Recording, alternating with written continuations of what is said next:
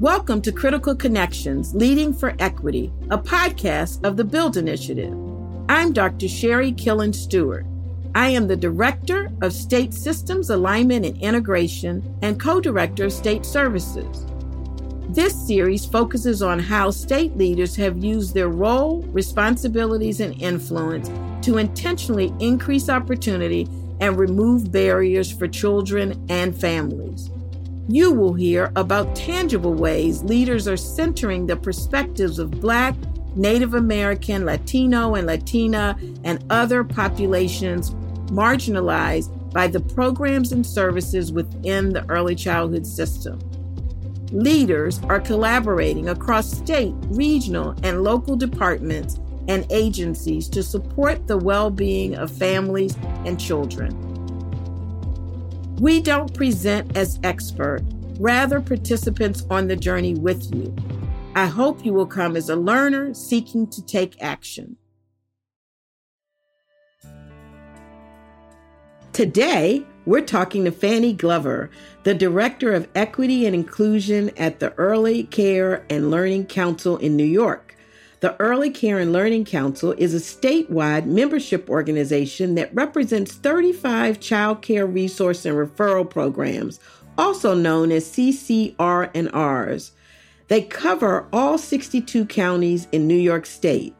Fanny has more than 15 years of experience in human resources and holds a degree in organizational development. She is also a trained facilitator for the Anti Defamation League an organization designed to build bridges of communication, understanding, and respect among diverse groups.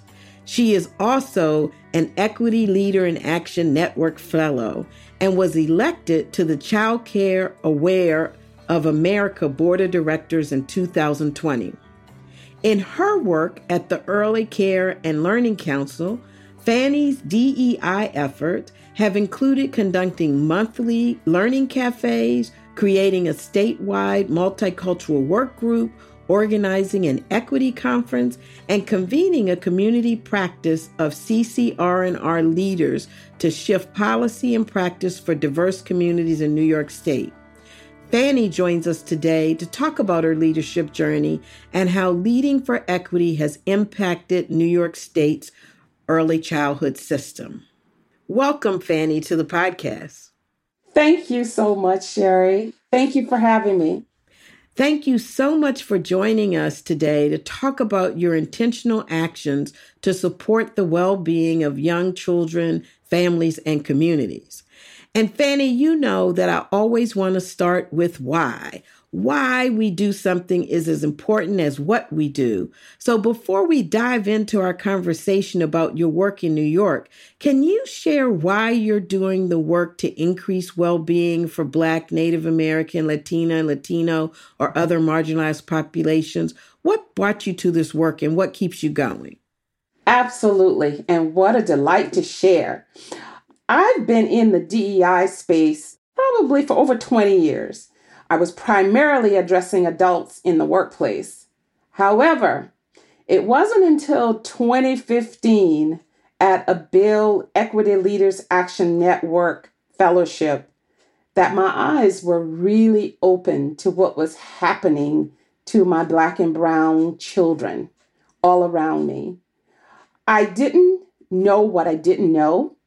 And once I did, I wanted to do something. You see, the project that I decided to focus on was on expulsion and suspension of Black and Brown children from birth to five.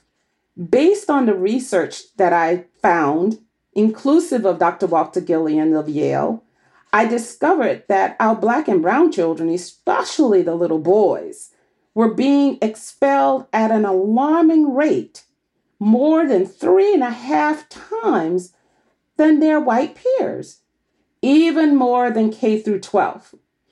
One of our sister agencies within the state conducted an informal survey and discovered that our numbers in New York were comparable to those at the national level. What keeps me engaged in this work, I believe, every child has a right to appropriate learning opportunities.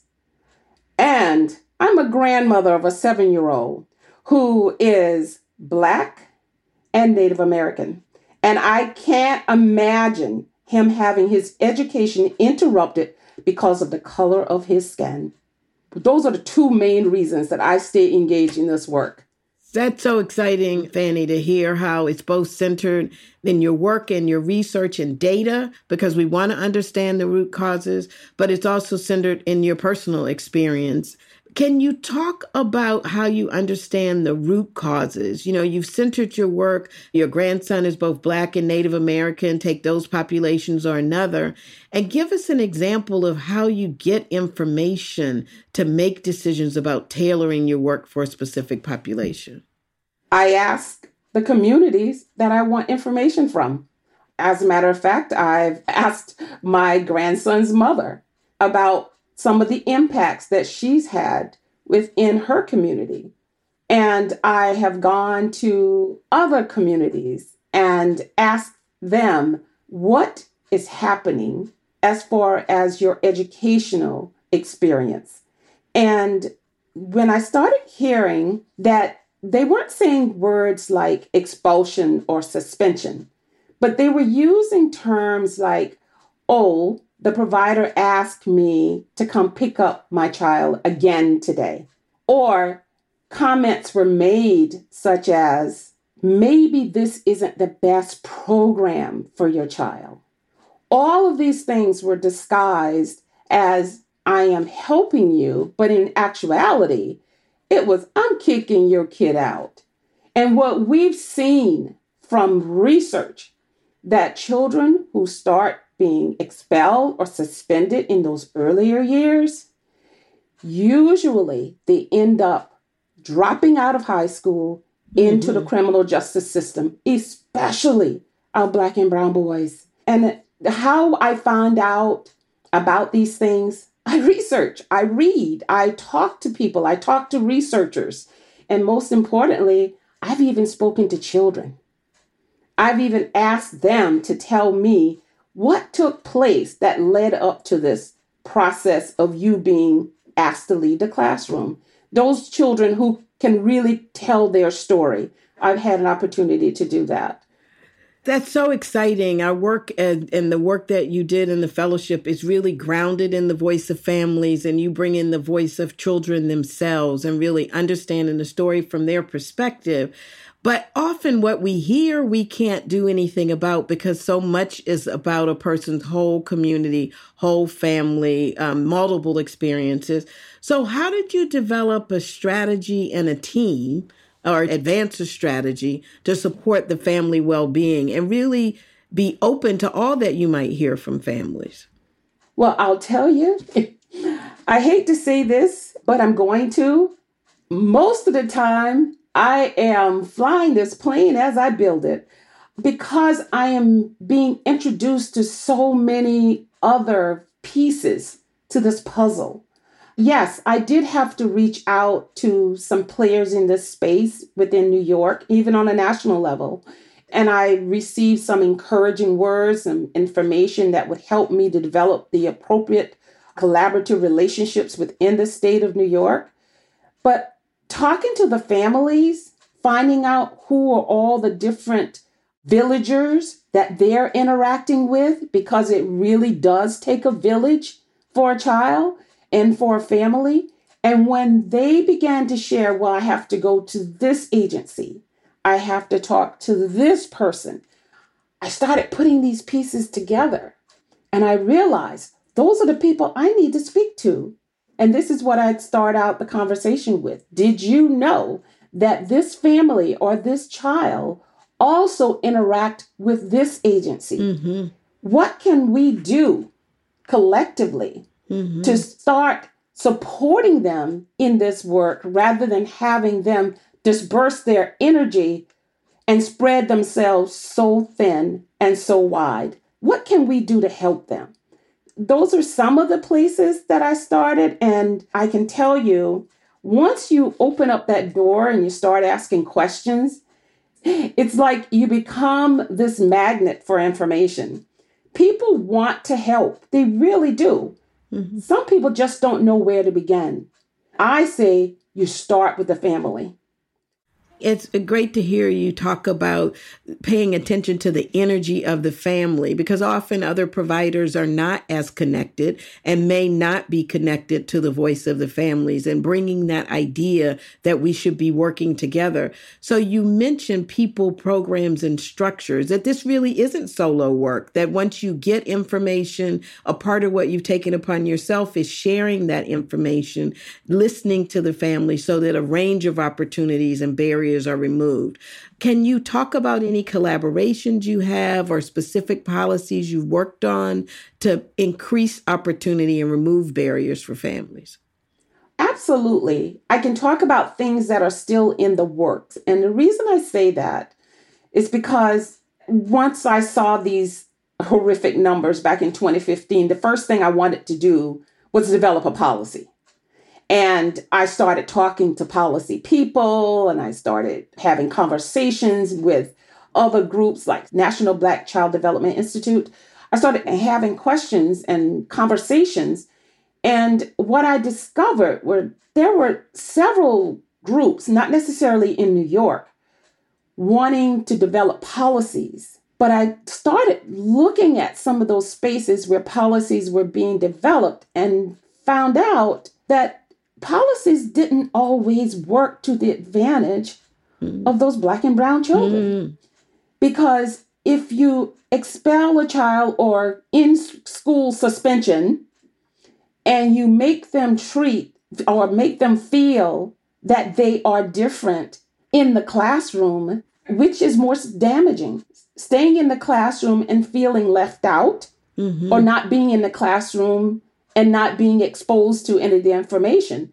I thought they both were bad. That was my opinion. And so I backed up on the policy piece and I went really hard on the awareness piece. Because what I've discovered is that people on a whole, regardless of what position they hold within a state, within an organization, they're good at the core of their being. They're good.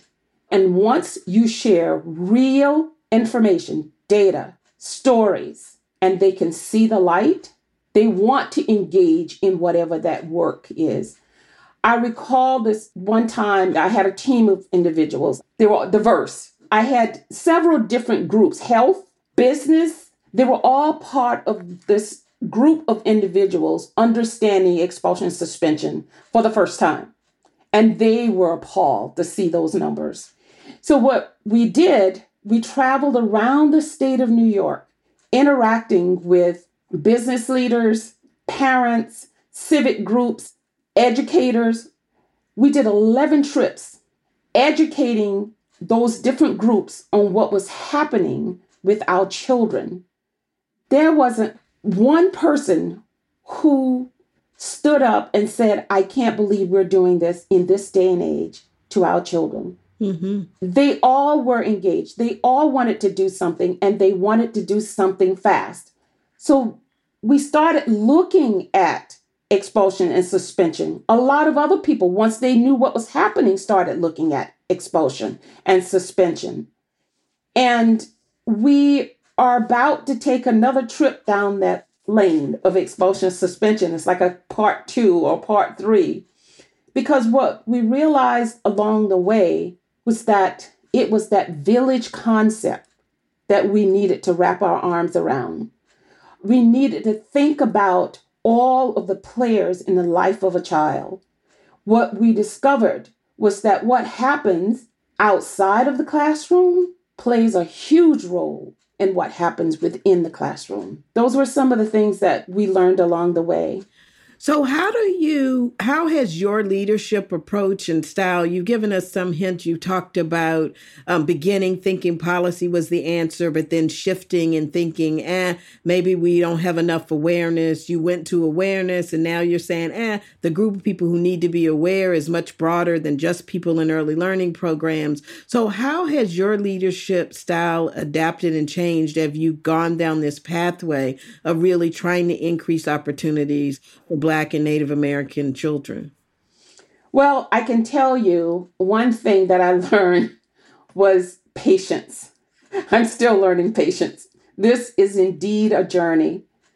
I'm also learning to be a very active listener because when I do that, they in turn return the favor. When I listen to what they have to say, they could be family, they could be a state partner, they could be a provider, they could be whomever. When I listen to them, then they will listen to what I have to say. Mm-hmm. And I also learned as a leader, you don't always have to be the one in front. You can lead from behind. I've also learned that it is so important to learn all about the issue before trying to solve the issue and bringing all the right players to the table. I hmm. learned as a leader, it is essential that those who are going to be impacted by the practice or the policy, they must be at the table, not as someone as just a source, but as co creators of solutions. Yeah, Fanny, a lot of times that idea of wanting to know as much as we can about the issue stalls leaders, so they don't want to take any action at all. And I've heard you describe kind of an iterative process. I learn a little and then I move a little more, I learn a little and I move a little more. So tell me about that. What do you do when you feel like you hit a wall, and how do you get started even when you think you don't know all you need to know? Well, sometimes I do hit a wall, and when I do, I pause. Mm. I hmm. look at the situation and I go back to the vision. And my vision is to seeing every child, especially our black and brown children, tribal communities, that they also have access to their God given right to high early learning. And in that space, I find time to center myself. And I center what should those next steps look like? Who are the players? Who are the influencers? Because sometimes I shouldn't be the messenger. And I'm okay with that mm-hmm. because my vision says that all children, especially our black and brown children, mm-hmm. have access. So I'm okay if someone else is the messenger. What what advice would you give another state leader who is wanting to really create opportunity to listen even? I, often state leaders don't feel like they get time to listen. Everybody's so busy these days. What advice would you give another leader who said, I really want to center and be inclusive of children and families that are marginalized? You have to make it a priority. I can tell you this for me, what I've learned is that it is so easy to get swallowed up in the, for lack of a better term, craziness because you're running to this meeting, you're running to that meeting. What's the most important thing? If the work that we're doing is supposed to make a difference in the lives of those children, those and I keep going back to the black and brown because that's my focus now. Mm-hmm. If that's the goal, then if I miss that meeting, will that distract from those black and brown children achieving mm-hmm. their goals? If not, can someone else go to that meeting? I think sometimes we get so wrapped up in making a name for ourselves and we get so wrapped up in trying to be everything to everyone that we sometimes forget the essential, the most important person, and that's those little citizens who mm-hmm. can't always speak up for themselves. As a leader, what is my role in this space right now? Maybe it isn't for me to do that. Maybe I need to focus on something else that will support the mission. When we are mission driven, man, that makes us so powerful. Mm-hmm. And as you think about the horizon and what's going to happen soon, I, I, really have two questions. One, what's something that you're building on when you think about work since 2015? Can you give me a couple of examples of either policies or practices or things you started that you think really led to making the difference in the place we are right now? But then, how does that set you up for what you see on the future horizon? Rome wasn't built in a day. And the situation that we currently find ourselves in wasn't either. One of the projects that we developed It was leading with racial equity. And the dollars I was able to find, I said, I'll take this and I'll grow it by planting seeds. And how we plant the seeds, we received a small grant. And with those grant dollars, we asked every person, every role within the birth to five space, from stated researchers, providers, everyone in this space, we invite you to come and play with us for two years. And our goal is at the end of this two years, we desire that you see the work that you do differently because you will be using race equity lenses. Mm-hmm. And some of the comments, the evaluation that have come out of this group has just been totally phenomenal. And I'll tell you what another thing that I learned from the Fellowship of Build. We have diverse researchers and evaluators. That was done intentionally because we know that biases can show up anywhere. Right. Because we all have them. And the whole process is based on what can you do with what you've learned back in the work that you do on a day-to-day basis. There are so many lights being turned on. And I love that quote that once a mind has expanded, it can never go back to its original dimension. And that is exactly what's happening. These are seeds that we've planted and they're springing up. Yeah, Fanny. And so a lot of leaders that I talk to want to do what you described. I want diverse researchers, I want diverse facilitators, I want diverse teachers, but they don't quite get there. Can you tell us one or two things you did to get to the space where you could say, not only are we doing this work to lead for equity and increase opportunity, but we're doing it with a group of people who have a different perspective? What I did I started with the influencers. And I didn't make sharp, drastic moves at first because mm-hmm. sometimes when you do things like that, it can frighten people. So I started with small incremental steps. And the next thing that I did, I actually asked to be part of the interview process when mm-hmm. individuals were being interviewed for roles in evaluating and that sort of thing. And I asked the right questions. I asked, How diverse are you? Mm-hmm. And how many diverse projects have you actually engaged in? And so I asked those type of questions and I'm pleased to say that no one was offended. They answered the questions and they were even gracious enough to say, I'm sorry, we wouldn't be providing you with mm-hmm. the work that you'd want done at this time. Mm-hmm. Mm-hmm. And so I appreciated that. And I asked more questions. And I have to be honest, my dream was to have a diverse group of individuals interacting with our cohort. But in my opinion, what actually happened exceeded my expectation. People were kind what I was especially pleased about, people wanted to help. Once I asked the right questions, then responses were coming back like, I should have thought of that. Mm-hmm. What can we do to support what you're doing? Mm-hmm. Mm-hmm. Have you thought about this person?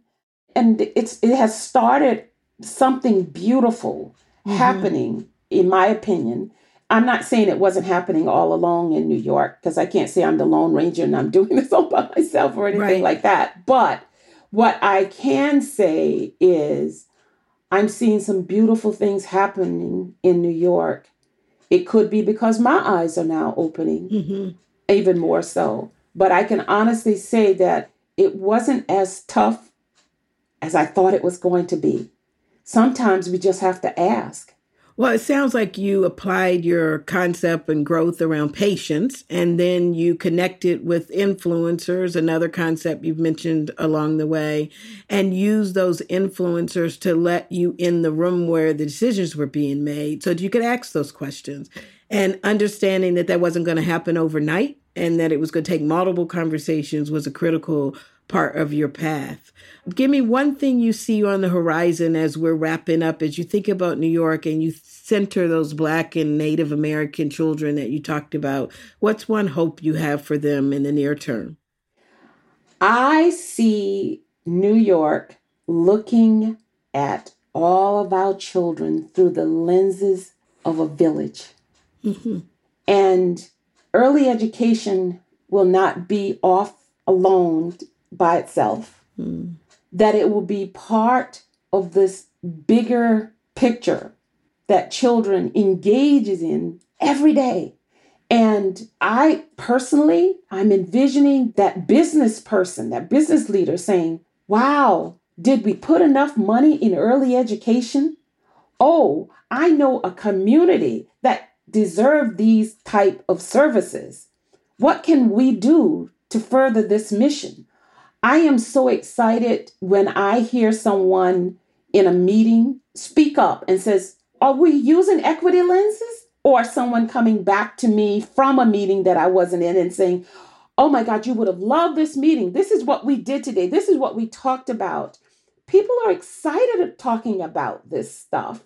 And I think it's because they just didn't know. Like at one point, I didn't know.